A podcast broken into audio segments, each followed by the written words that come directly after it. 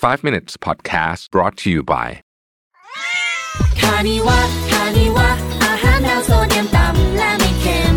ถูกใจคนรู้ใจแมวคานิวะสวัสดีครับ 5 minutes นะครับ คุณอยู่กับเราเวทานุสาหะครับ เออ เห็นหน้าตัวเองในกล้องแล้วรู้สึกว่าต้องไปตัดผมซะแล้วนะฮะเอิ่มเนื้อหาของเราในวันนี้เนี่ยนะครับ ก็เป็นเรื่องของการ กำหนดขอบเขตหรือว่า boundaries ในภาษาอังกฤษนะที่ทำงานนะครับ ซึ่งผมคิดว่าเป็นเรื่องที่น่าสนใจทีเดียว เพราะว่าณขณะนี้เนี่ยขอบเขตของการทำงานมันเริ่มเบลอไปหมดแล้วนะครับ แล้วก็หลายคนก็ที่ผมได้พูดคุยด้วยนะฮะก็เริ่มมีปัญหากับเรื่องนี้ คือบางคนรู้สึกคือมันมีหลายมุมนะมุมว่าเรารู้สึกว่าเราถูกล่วงล้ำขอบเขตการทำงานเกินไป หรือบางคนรู้สึกว่า เอ๊ะ ขอบเขตบางคนมันเยอะไปหรือเปล่า สมมุติว่าเรามองอีกคนหนึ่งอะไรอย่างเงี้ยนะครับวันนี้เนี่ยนะครับเราก็เลยเอาบทความจาก Time Magazine นะครับ ซึ่งเขาก็พูดถึงประเด็นว่าเราจะจัดการกับ boundaries ต่างๆเนี่ยยังไงดี อันที่หนึ่งเนี่ยเขาบอกว่าเเรื่องหนึ่งที่น่าสนใจคือเรื่องเกี่ยวกับการตั้ง notification นะครับซึ่งเขาบอกว่าอันนี้มีงาน research เลยนะฮะจากคุณ Alison Green เนี่ยนะฮะเขาพูดถึงงาน research อันหนึ่งเนี่ยเขาบอกว่าอย่างนี้ครับ คือ หลายครั้งเนี่ยการส่งข้อความมันหลีกเลี่ยงไม่ได้จริง ๆ ในเวลานอกเวลางาน เพราะว่าบางทีเนี่ยมันลักษณะของการแชทเนื้อหาและวิธีการที่เราใช้ในการแชทเนี่ยมันมักจะเป็นสิ่งที่มีความในในนี้เขาใช้คำว่า spontaneous คือแบบคิดออกปุ๊บแล้วมันต้องบอกเลยไม่งั้นเดี๋ยวมันจะลืมนะครับเพราะฉะนั้นมันก็มีอยู่2อสวิธีหนึ่งก็คือตั้งเวลาล่วงหน้า ถ้าส่งจากโทรศัพท์มือถือนะครับ Microsoft Teams สามารถตั้งเวลาได้ว่าจะส่งหาคนเนี้ย พรุ่งคือข้อความนี้สมมติคุณพิมพ์เที่ยงคืนวันนี้ให้มันส่ง9ก้าโมงพรุ่งนี้เช้าทำได้ แต่ว่า Microsoft Team ในคอมพิวเตอร์ ผมเข้าใจว่าทำยังไม่ได้นะ ถ้าผมจำไม่ผิดนะฮะไม่รู้เขาอัปเดตหรือยังในลากนะครับลากก็ทำได้แต่รู้สึกจะได้แค่อันเดียวเออส่วน Line ไม่คิดว่าทำไม่ได้นะฮะคืออย่างนี้ อันดับแรกเนี่ยเราไม่ควรใช้เราไม่ควรใช้ Line ทำงานอยู่แล้วเนาะเพราะฉะนั้นอันนี้เราคุยกันบ่อยแล้วนะครับ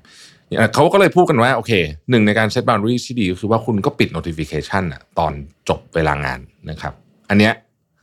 จะช่วยมากที่สุด เพราะว่าบางทีเราห้ามคนส่งไม่ได้ เพราะมันอย่างที่บอกมัน spontaneous นะฮะแล้วก็หลายคนก็อาจจะไม่ได้อยู่ในเครื่องมือที่สามารถส่งแบบล่วงหน้าได้ ก็ปิด notification ซะนอกเวลางาน อันนี้เป็นประเด็นที่หนึ่งนะฮะเขาบอกว่า การได้ notification เยอะเกินไปเนี่ยมันทำให้เบิร์นเอาจริงๆดังนั้นเนี่ยการปิด notification เนี่ยดีกับทุกคนรวมถึงหัวหน้าด้วย ถ้าเขามีอะไรด่วนจริงๆนะครับซึ่งกรณีมันคงน้อยมากเนี่ยนะแต่บางก็อาจจะมีได้บ้างเนี่ยนะครับก็โทรศัพท์เอาดีที่สุดนะครับอีกอันหนึ่งก็คือว่านะฮะอันนี้ก็เป็นมุมของบ o น d a r i e s ที่น่าสนใจ ถ้าคุณดันตกลงบางอย่างไปแล้ว แต่คุณ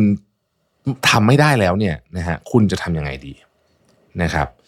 เช่น คุณอาจจะบอกว่าอะเอาโอเค ตอนที่ตกลงรับงานนี้มาเนี่ยทำได้ แต่ตอนนี้เอ้ยมันไม่ได้แล้วเพราะว่าคุณไม่มีกำลังเหลือจะทำแล้วเนี่ยนะครับ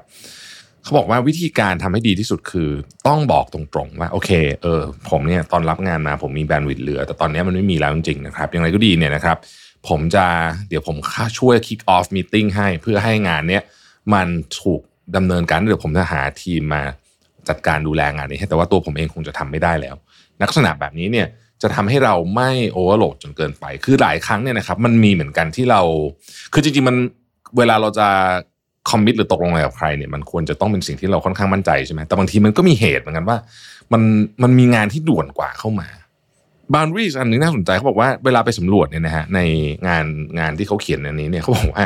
เอ่อหนึ่งในสิ่งรบกวนมากที่สุดนะฮะในออฟฟิศเนี่ยเขาเรียกว่า chatty coworker คือเพื่อนร่วมงานของคุณที่พูดเยอะเกินไป นะครับในนี้เขาก็เขียนเลยบอกว่า หูฟัง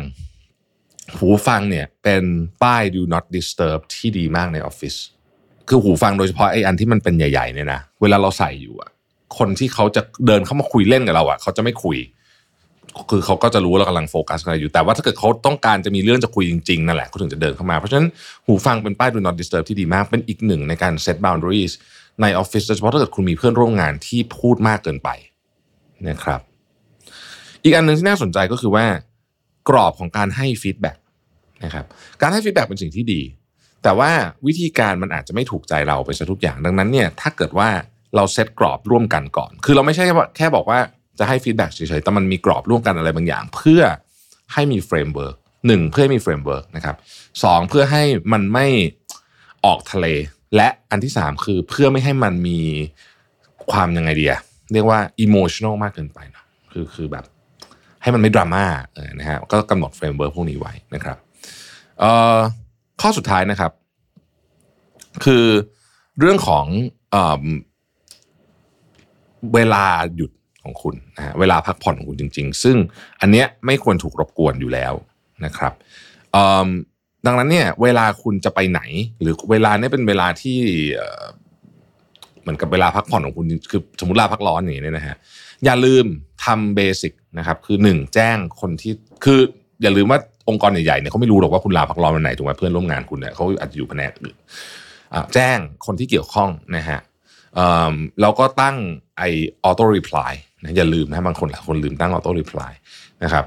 เอิ่มและอย่าลืมว่าก่อนไปเนี่ย ถ้าเกิดมันมีของบางอย่าง ที่มันมีแนวโน้มอะว่าไอตอนที่เราไม่อยู่สมมติลาพักร้อนไปสิบห้าวันอย่างเงี้ยนะ มันมีแนวโน้มว่าไอ้เนี่ยมันมีเรื่องแน่ คือ บางอย่างเราจะพอรู้ใช่ไหมว่าเออเดี๋ยวมันจะมีประเด็นเรื่องนี้อยู่เนี่ยนะครับ ให้ฝากฝังคนไว้ซะเขาจะได้ไม่กวน คือให้ให้ฝากคนไว้แล้วก็ให้อีกเจ้าหนึ่งที่ที่จะต้องติดต่อกับเรื่องนี้กับคุณเนี่ยให้รู้ด้วยว่าอ๋อตอนคุณไม่อยู่เนี่ย ให้คุยกับคนนี้แล้วให้คนนั้นรู้เรื่องว่ามันเป็นมาอะไรยังไงนะครับ มันก็เป็นวิธีการ set boundaries อีกแบบหนึ่งเราเองก็จะได้งานเราก็จะจะจะได้ไม่หลุดด้วย เราก็จะได้พักผ่อนได้อย่างโดยไม่มีใครรบกวนด้วยนะครับ นี่ก็เป็น ห้าข้อนะที่เขาแนะนำนะครับ ซึ่งผมคิดว่าสำคัญนะครับ เพราะว่าในยุคที่เรามีแนวโน้มจะทำงานเยอะเกินไป